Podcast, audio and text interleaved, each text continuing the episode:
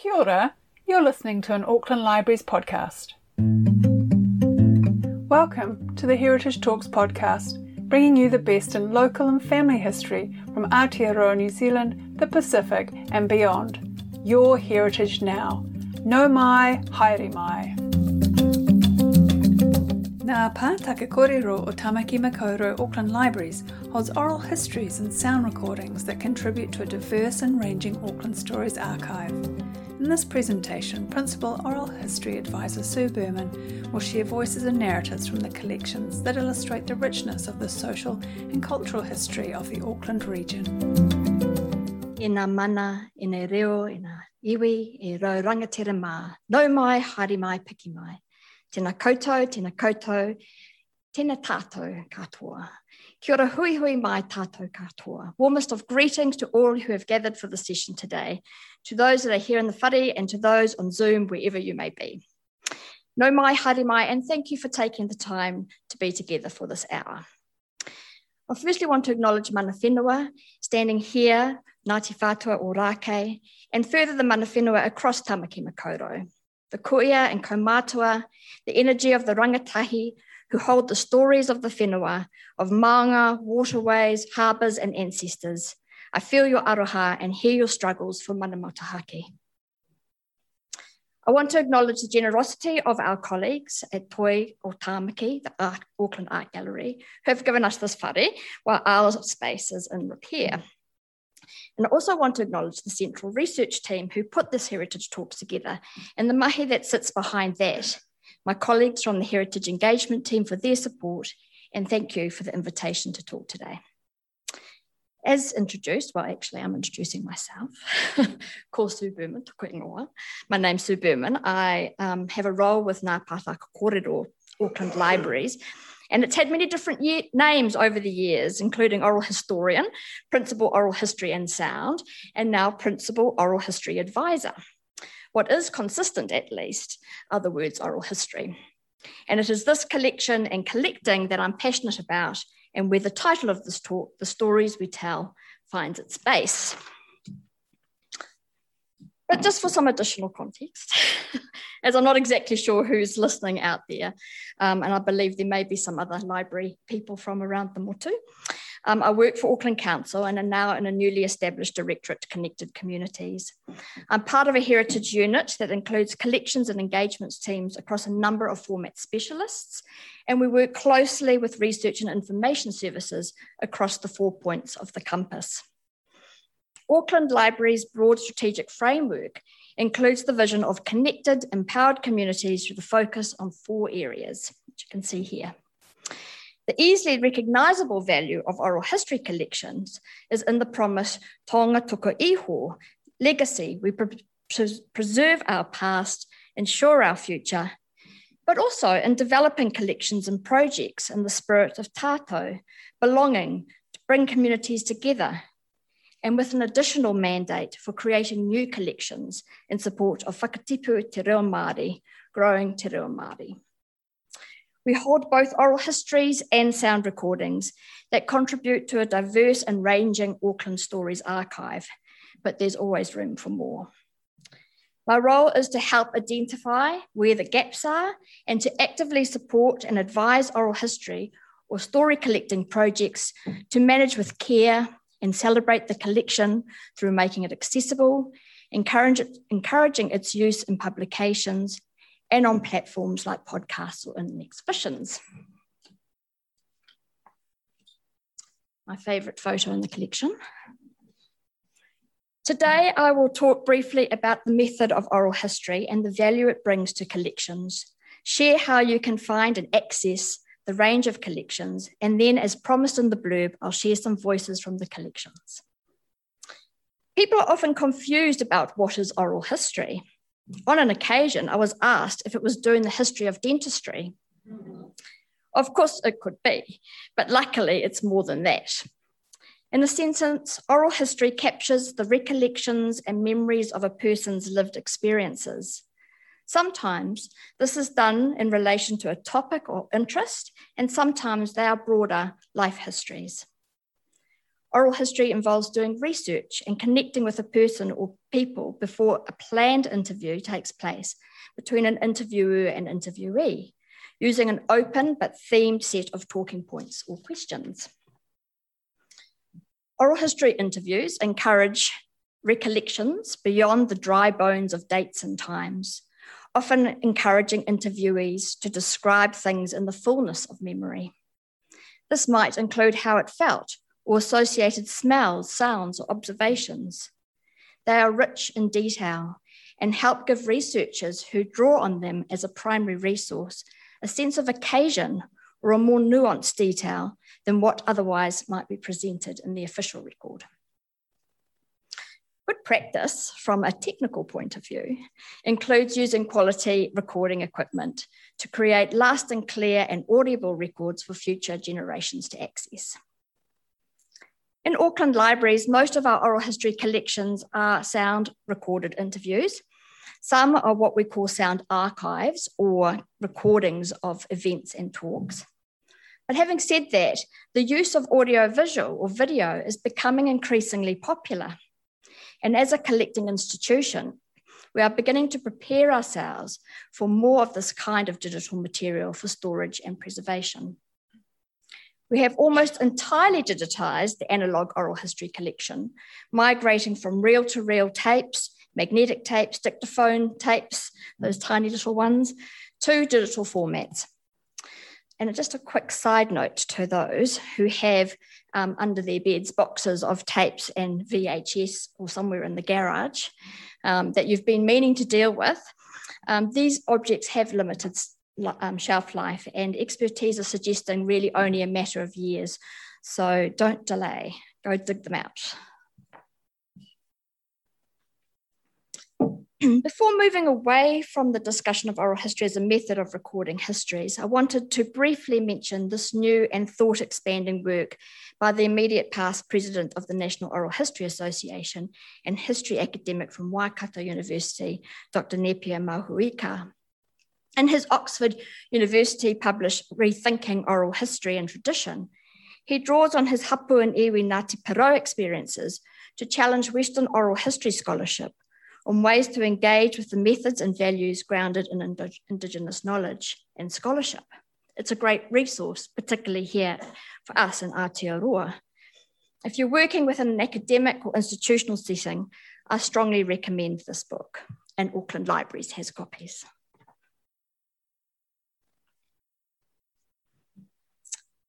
So I hope that for many of you, this is a familiar looking web page. Um, it's Kura Heritage Collections Online. This is where you can uncover our heritage collections, searchable by particular formats or by theme or name across all different formats, um, or particularly within a format. So I've um, snipped, and, snipped a little bit so I could get my oral history tile up the top here. But basically, because it's further down. It's kind of based on the number of items in the collection. So photographs is always first. Um, but basically, on this landing page is a place in which you can access the different formats. And you can use the search button at the top to go across all formats or go into particular formats. The oral history and sound collections have a regional difference. Some areas have richer, deeper, and more focused collections of place and people than others. And this comes from our pre amalgamation landscape. For example, the North Shore and Waitakere libraries had an active in house program of recording and collecting oral history going back some years, which gives strength to the Northwest content, while the Central Isthmus, through Auckland City Libraries, had a moment of concentrated collecting in the early 90s, have otherwise gathered a rich storehouse of sound and oral history through donations. The South collection is young by comparison, but includes, for example, recently digitized sound archives of talks presented to local historical societies from the early 1980s, and a series of interviews commissioned at the time of amalgamation with the then sitting Manukau City Council councillors. There's all sorts of examples through the collection of these legacy projects that happened at the various points of amalgamation across the region. The point of discovery of these collections is Kura Heritage Collections Online. We have over 2,000 oral history items described and probably about half again to still get up online. With more content coming all the time, we do our best to turn it around as quickly as possible to make it discoverable, but there's always a backlog. So just a last little romp through the how to access. That's the address of, of Kura, and you can do this on your phone or you can do this back at your computer. But if you click on the tile oral history, it will take you to a page that looks like this.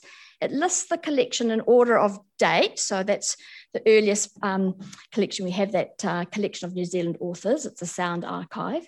And then at the side, it lists the collections by the number of items in each of the collections. So I've just snipped across three of those. So you can see, hopefully, um, the, the breadth of the sorts of collections that are there. It's a snapshot of a few of the collections that have been described. Some of these collections go back some time. For example, the Mount Wellington Oral History Project was conducted in 1982 around the amalgamation of the borough into Auckland City, and the Glen Eden Oral History Project has a similar genus. These older projects have been priceless to go back to as they describe life, work, and play in Auckland from the early 1900s through major social history events like the Depression, World Wars, migrations. Not surprisingly, there are many migration stories across the collections, including a number that reflect Māori migration to Auckland from other parts of the Motu for work. A more recent migrant story collection you can see in the third column here the Shanti Niwas Charitable Trust, who recorded the stories and experiences through the Women's Trust, which was set up to support socially isolated senior citizens of India and South Asia living in Auckland. Collections of interviews are great for including multiple voices and perspectives on a topic, and we're very pleased to be a trusted repository for a number of community generation, generated projects, these are often generated at times of anniversaries or celebrations, like the Rainbow Youth Collection, which was recorded to celebrate their 10 year anniversary. Included in this listing, and also a sound archive rather than an oral history archive, is uh, of note is the Going West Festival. A collection of the full festival plus photos and ephemera gives the sound collection a depth and mana as it houses the voices of our poet laureates, writers, musicians, artists and conversation for a celebrated 25 years. Right, once you've been on the page for the landing page and then you've looked perhaps at a collection, I'll show you what it would look like if you went to, well, that looks a bit small, can you see? Into an actual item at an individual level. Here you can see a description of an interview with Ngāti Chiba in 2013. It's part of a collection of interviews. On the, on the side there, you can see collection, the Dominion Road Stories. You can see the name of the interviewer, Suji. And the description in each of these records will tell you basically what to expect to hear in the recording, offers some subject headings. Many of the records, but not all, have media attached to them so that you might see an image and also be able to listen to a sound clip, as this one does. In order to access a collection, you need to be in touch with us in Heritage or Research Services, and we arrange for a listening and viewing of the time coded abstract. Some recordings have accompanying transcripts, transcripts, and some have additional accompanying material like photos or albums.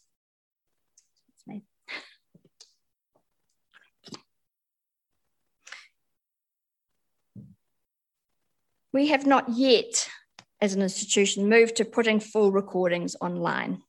But we're looking at setting up a more secure system for delivering digital files to registered researchers for access off-site, because there is quite a demand. Right. So the most difficult thing for the session for me today was making a selection um, of content to share, partly because oral history generally takes a bit of listening the value is often in the long lingering pauses and the non-linear remembering that people often jump to when being interviewed. Researchers who use our collections find them to be rewarding to listen fully. Collections generally do not come as pre-curated sound bites or with just well oiled stories, like you would see in something like this, which has had production added to it. Oral histories are potted with the recollections of everyday people about everyday things, but in them are often gems of descriptive information that be, can be quite transporting across time and place. People's accents and speech patterns add another real value. And we always encourage people to listen if able rather than to read a transcript in order to get those nuances. So, I have chosen some clips today, and I decided in the end to go with the four compasses points north. I don't think I've done them necessarily in order, but it does start with north, south, east, west, and um, a bonus track for the central. And here we are in the north. Um, this clip is from an interview with um, a woman called Olive Ashbury from the Birkenhead City Council Oral History Project. It was recorded in 1991 and was chosen for an exhibition that we had titled Don't Leave Town Till You've Seen the Country about domestic tourism in New Zealand. It illustrated how what is now a highly developed part of Auckland's Northcote was once her family's holiday destination. Let's have a listen, remembering that this was recorded using cassette tapes and has been digitised, so the sound quality may not be as crisp and you may want to close your eyes in order to listen more easily. So Beach Haven, when you first came to Birkdale, was a holiday place. Yes, it was. Yeah. Not many people lived there all year round.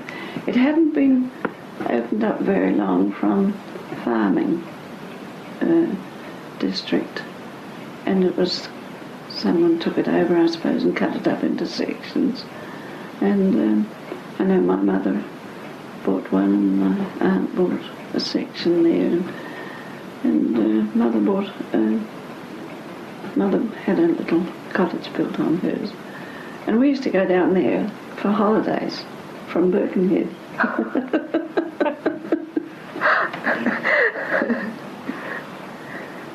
and we used to love it because it was it was a holiday atmosphere in those days.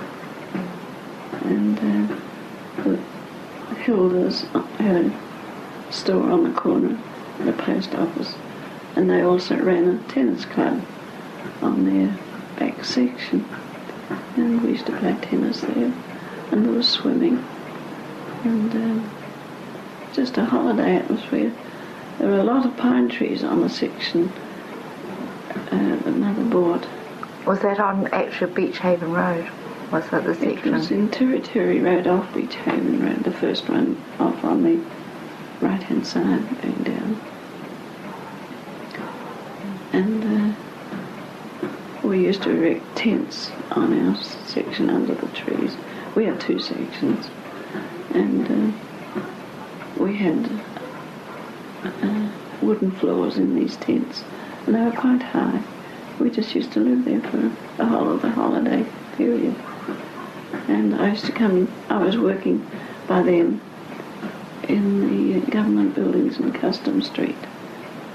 I worked for the Marine Department and used to come up to Beach Haven by, by boat in the evening.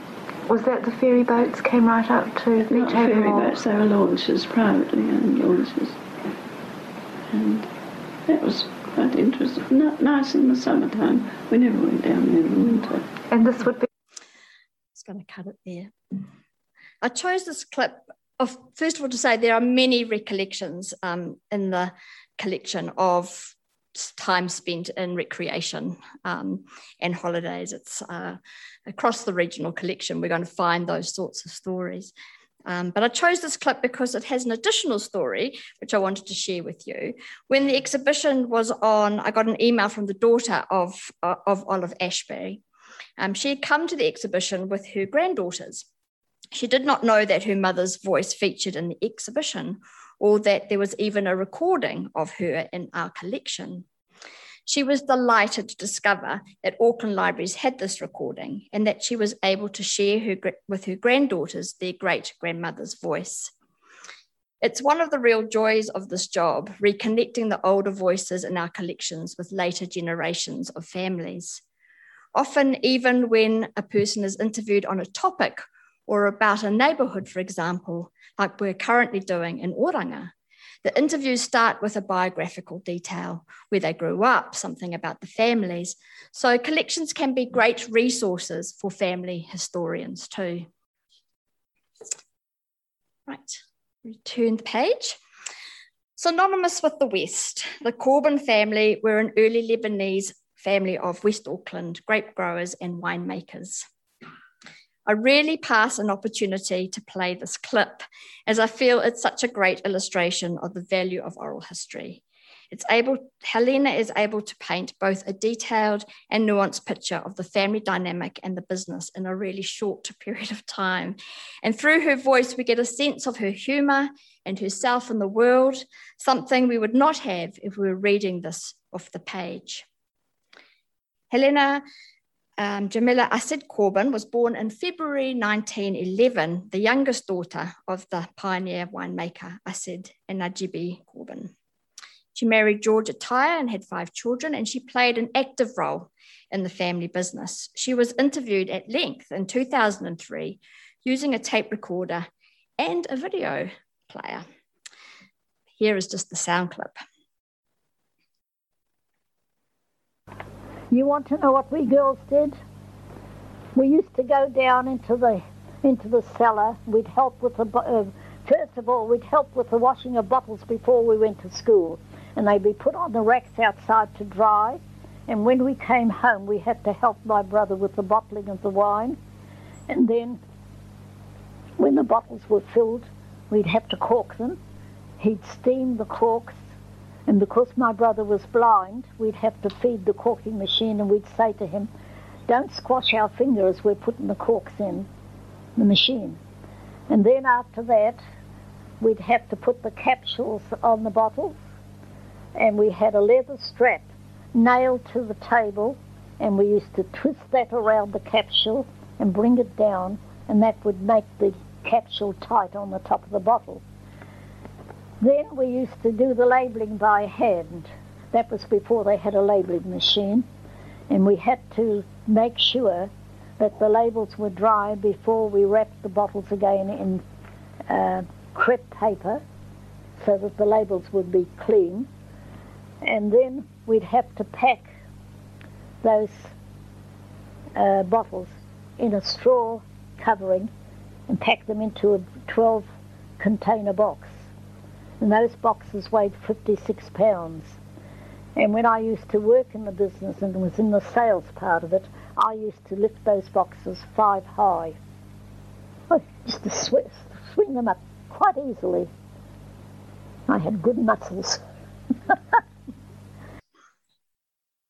I think you can agree the value of oral history from that clip in terms of both a mixture of the kind of detail um, that she had in her remembering um, and the humour and, and spirit that she brought to, to her work as a girl in the, in the winery.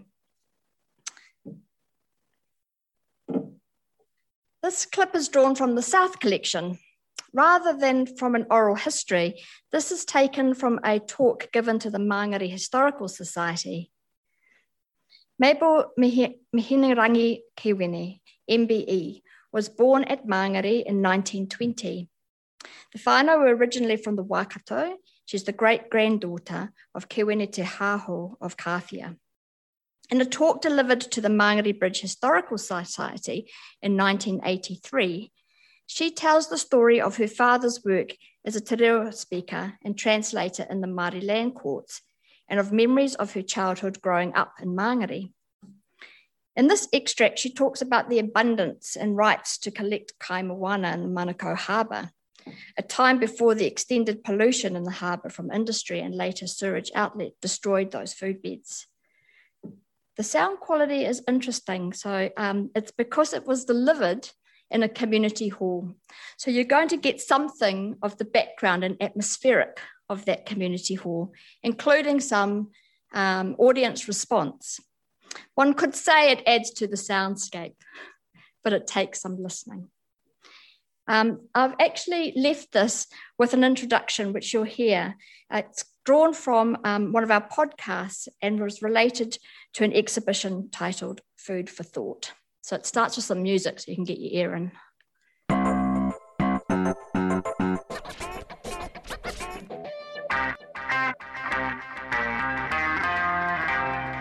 Listening to Food for Thought, a series that takes a bite into food related stories from the Auckland Library's heritage collections and beyond. It's a recipe for good listening.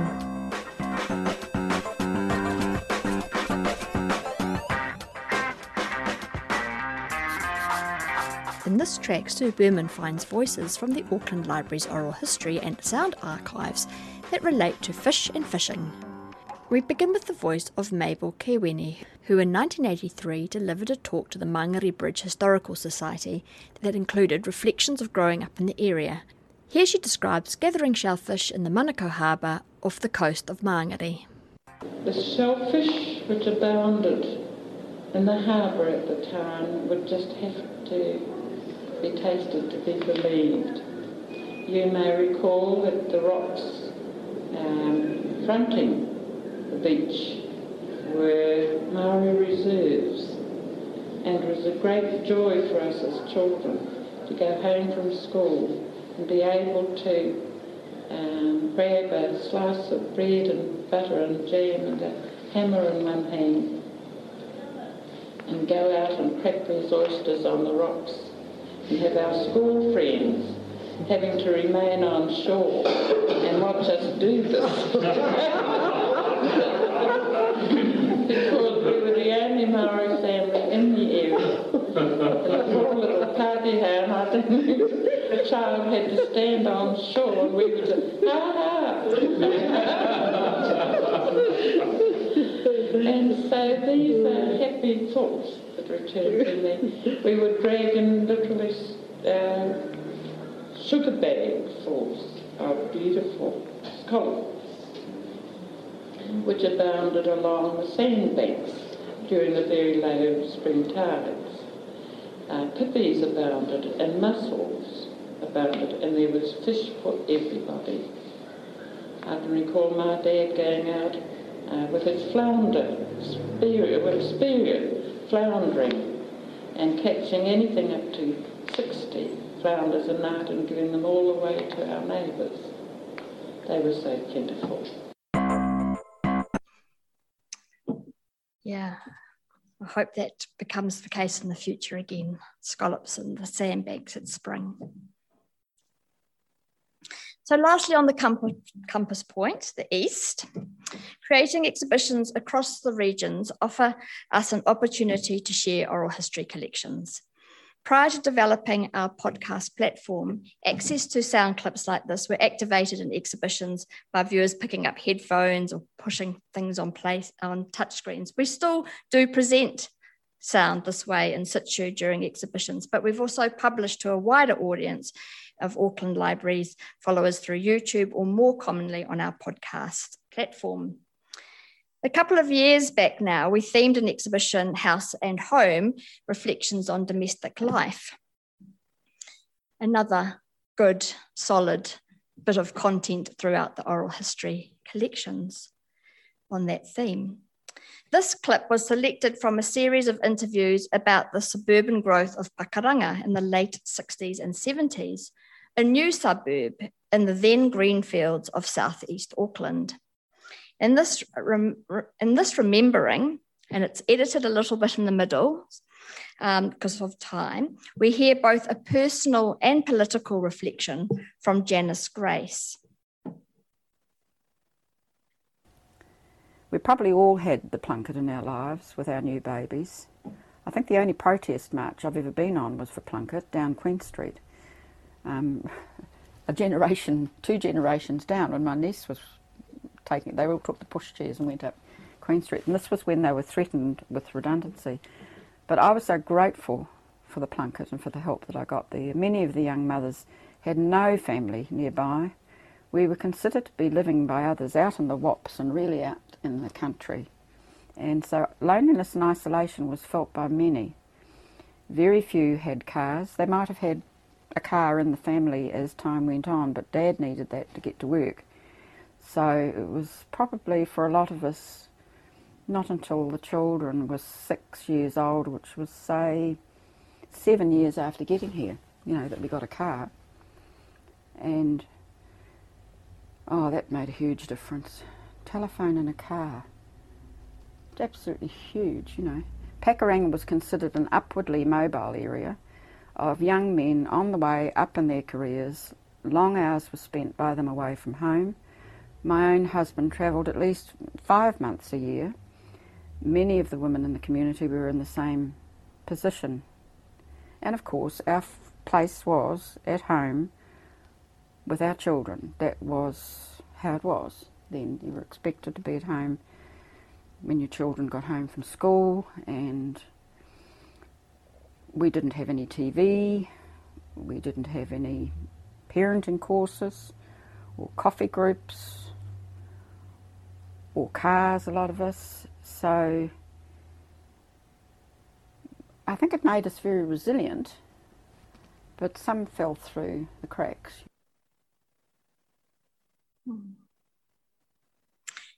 This interview was done by colleague Karen Lawson, and Karen has just relaunched a new series of recordings that she's wanting to do about growing up or raising a family in Pakuranga. And she's looking at the 80s and 90s now. So if you find yourself in that place, please do get in touch. and here's a central clip for you. This is referencing Potters Park, um, which of course is on the corner of Balmoral um, and what is it? Dominion Road, of course it is. um, it's uh, always controversial, this clip, when I share this in training. Let's have a listen. It's Melody, Grant, Mel Melody Ann Grant interviewed for the Dominion Road Stories project.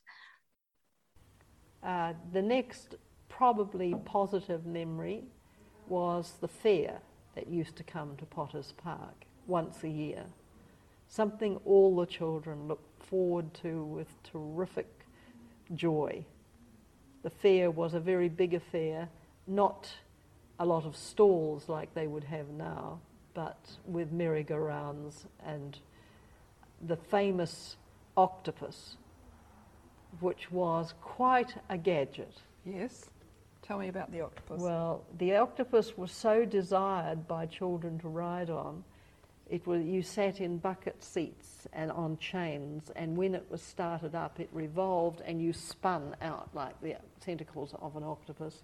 And I saved all my pocket money, which was a shilling a week, for a very long time. And one time, fair decided I would spend it all on riding on the octopus. Well, I don't know how many rides I had, but by the time I finally came off, I could hardly stand up, and I was so bilious that I never rode the octopus ever again. My goodness. So you might ask why this clip is controversial. Well, it's to do with the name of the ride. For some, this is definitely called the octopus, and for others, they think it's called the teacups, and others call it the swing chair um, ride. But regardless, for um, Melody Ann, it was a memorable enough um, event to share. And for that, we are grateful as it's such a great conversation starter. Finding content on childhood memories, games, favourite foods, festivals, transport, all those themes are common across most of the oral histories. They are foundational questions in an oral history interview. These everyday details gathered across decades, ages, cultures, and communities of identity is part of the essence of oral, oral history and what makes this collection a great resource for social history. So I've played you some clips um, and taken um, that have been taken from fuller interviews, of course. They hold, which hold numerous more reference and riches. Um, and I've showed you the way to discover these collections using Kura Heritage Collections online. But additionally, if you are short of time, you might also enjoy a look through our podcast platform. Um, there are series, uh, this is a sort of a snapshot of some of the earlier playlists um, in, in, in these series. uh, like the Food for Thought track. They've been often curated from um, older collections, and sometimes we set about collecting new material uh, for the very purpose of supporting perhaps an exhibition. So, an example here, that top left hand corner, um, is the Westfield Freezing Works stepping back into the shed.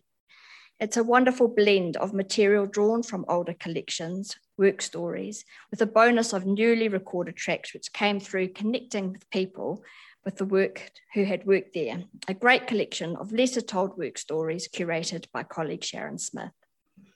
The images you're looking at are just sort of snippets of the tiles from playlists published on Auckland Libraries podcast, discoverable through your favorite platform, Spotify, SoundCloud, iTunes, whatever you use.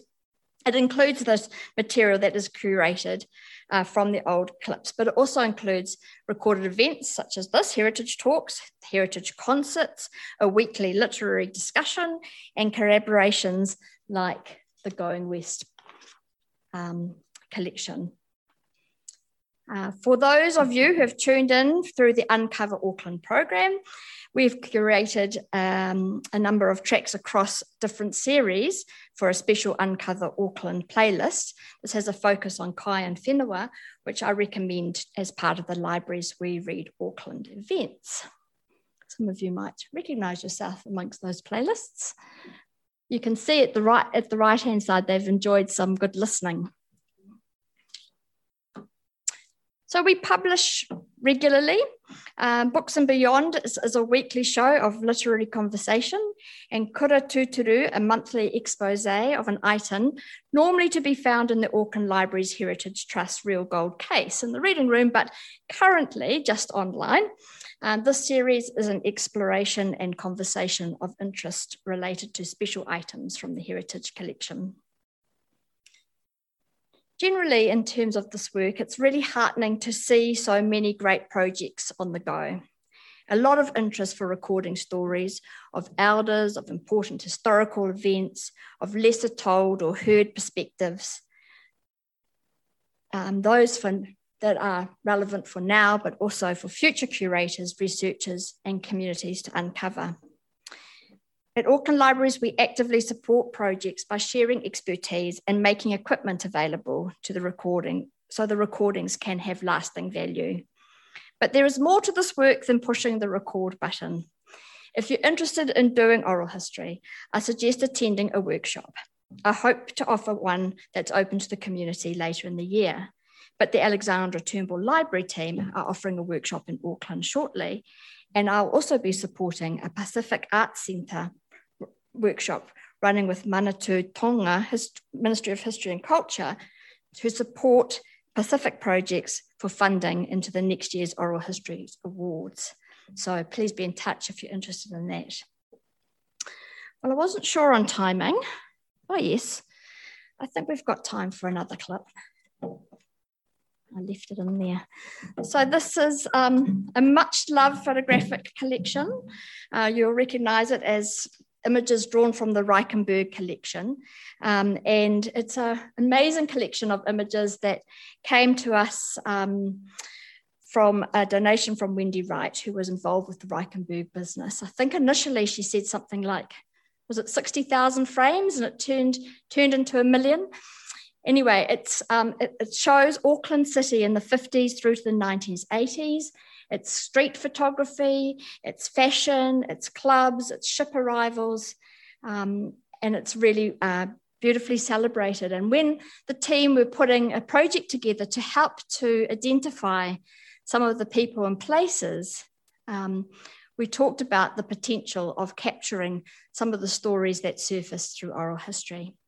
So I was really pleased to be able to do that, including a, a extensive interview with the donor um, about the business and the context behind the collection. Um, and in that process too, I was introduced to another Wendy, a Wendy Moore, who was a jazz singer um, at the time in the clubs, um, a fashion loving woman about time, about, about town. And here she is. so I've selected this fashion uh, fashionista clip to finish. Um, it's really about the lengths and pains of being in vogue.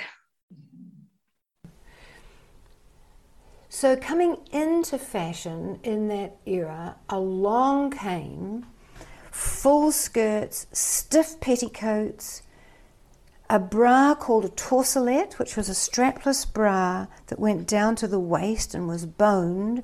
So it pulled your waist in. It had hooks and eyes up the front. Look at your face. Hooks and eyes up the front um, to cinch your waist in and to push your boobs up. They would come in a half cup as yeah. well. So you'd wear these under these dresses with stiff petticoats. Well, I, the girls that had money could buy tulle petticoats with millions of layers of ruffles, but we would make our petticoats out of cotton, which we would then starch every Saturday morning and then iron so they were really stiff hmm. for the Saturday night dance. But nylon stockings and suspender belts were also in vogue, and these damn stiff petticoats with the starch would tear up your stockings. It's hard. Being a fashionista. oh. So, in finishing, um, in time for some questions or comments, um, I remind you that this is your place of discovery. Um, I challenge you to go to Kura Heritage Collections online and search a topic of interest um, in the oral history collection and see what you find. If there's nothing, I'll be very pleased to hear from you. I'm committed to working with people and communities to record diverse voices and experiences the loves and challenges of life in Tamaki Makaurau, so that in 50 to 100 years' time, we can have voices that, in their own words, tell us of the lived experiences of Tamaki Makaurau in the 2020s.